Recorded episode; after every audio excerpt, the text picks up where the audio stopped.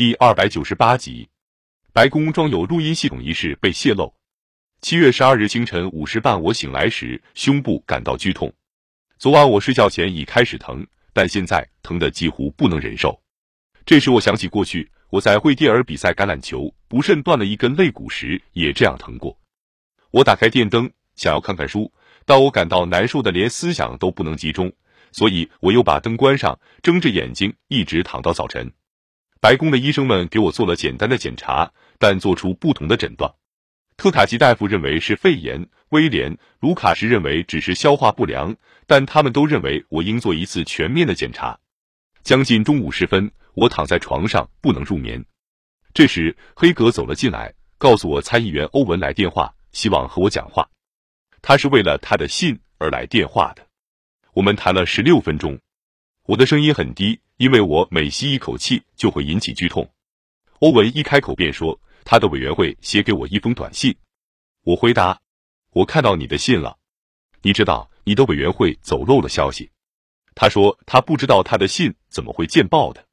他又说他们并不希望发生争论，但他们的看法是行政特权并不包括刑事行为和政治行为。我说：“你要你的工作人员来查阅总统的档案。”我的答复是：“不行。”在这个问题上，我们意见不一致，但是对你的信，我还是会仔细考虑的。即使这短短的通话也使我疲惫不堪，但我继续讲下去。你究竟具体想要什么？我不能让任何人查阅我的全部档案。假如我们见面，那你首先得告诉我你要哪方面的档案。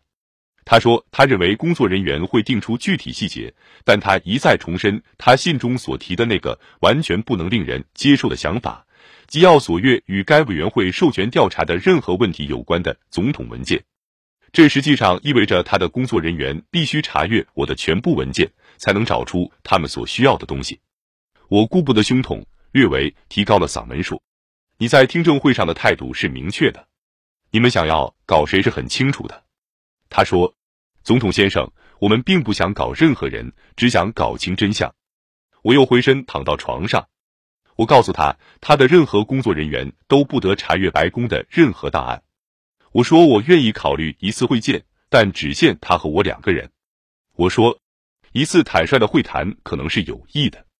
我尽量用各种方式进行合作，但是我有责任保卫我的总统职权，正如你曾认为你必须在最高法院为三权分立的思想辩护一样。如果你仍抱有在格拉维尔案件中所抱有的同样目的，那么我们就会相处的很好。他似乎有点狼狈，他表示对我们能否解决问题并不乐观。他说他会向委员会报告，并再次坚决认为委员会并不想搞哪个人。我抬头看黑格和齐格勒打电话时，他们俩均在房内。我对他们说：“我准是发烧了，使我不能冷静的答复欧文。如果冷静些的话，肯定会对我们的事情要好一些。”但我补充了一句：“不过我说出了我的信念。”尽管我的体温已达华氏一百零二度三十八点九摄氏度，我还是起床穿衣，决定按当天夜已安排的日程进行。一个总统即使稍有微恙，也会在全国引起骚动，所以我要尽量忍到最后，不显出我身体有不适之处。我与西德外长瓦尔特·谢尔会见半小时，然后是比尔·蒂蒙斯来讨论立法问题。接着我听了我指定研究防火问题的一个委员会委员们的汇报。当所有日程进行完毕后，我进行胸部 X 光透视，确定特卡奇大夫的诊断是对的。我患有过滤性肺炎。当晚用车将我送至贝塞斯达海军医院。我决心表明，即使住院也还能继续履行总统的职责。我一面进行吸入治疗，并做各种试验以及 X 光透视，一面继续接电话，并照常与齐格勒和黑格碰头。我打电话给基辛格。并同舒尔茨一起审查我国经济政策第四阶段计划。最糟糕的是，肺炎使我难受的不能入睡。夜间我躺在床上睡不着，一分钟一分钟的数着。最后我就打电话检查一天的工作，一直到深夜。到了七月十五日，星期日，我的体温降至华氏一百度三十七点七摄氏度以下。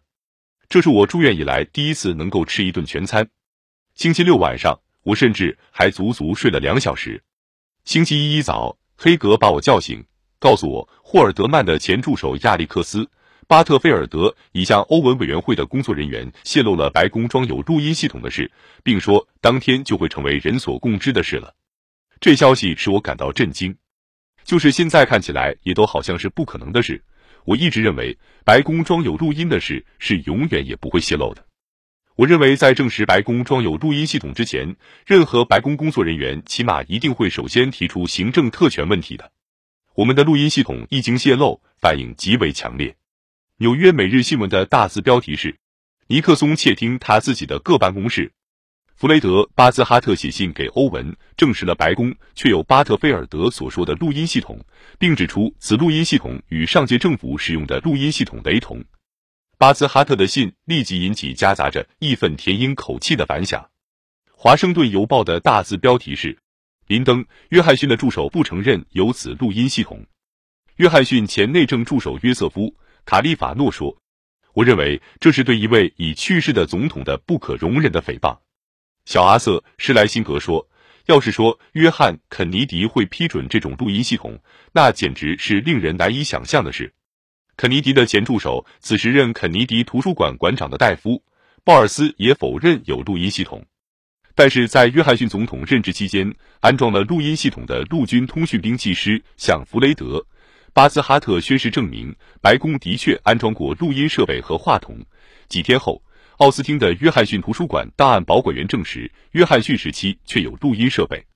接着第二天，肯尼迪图书馆也承认，事实上有一百二十五盘录音带和六十八盘口述录音带，都是记录有关各种会议和电话交谈的。我和黑格在我的病房谈论了几个小时关于泄露有录音系统的后果。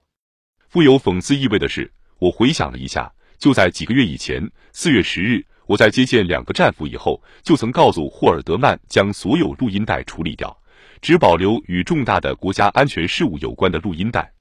之后，我就此事写了日记。今天我会见了斯托克戴尔和福林，这些会见的动人情景与我早些时候分别接见李斯纳和丹顿时一样。我希望保留这些谈话的录音。事实上，我同霍尔德曼充分讨论了录音带问题，决定。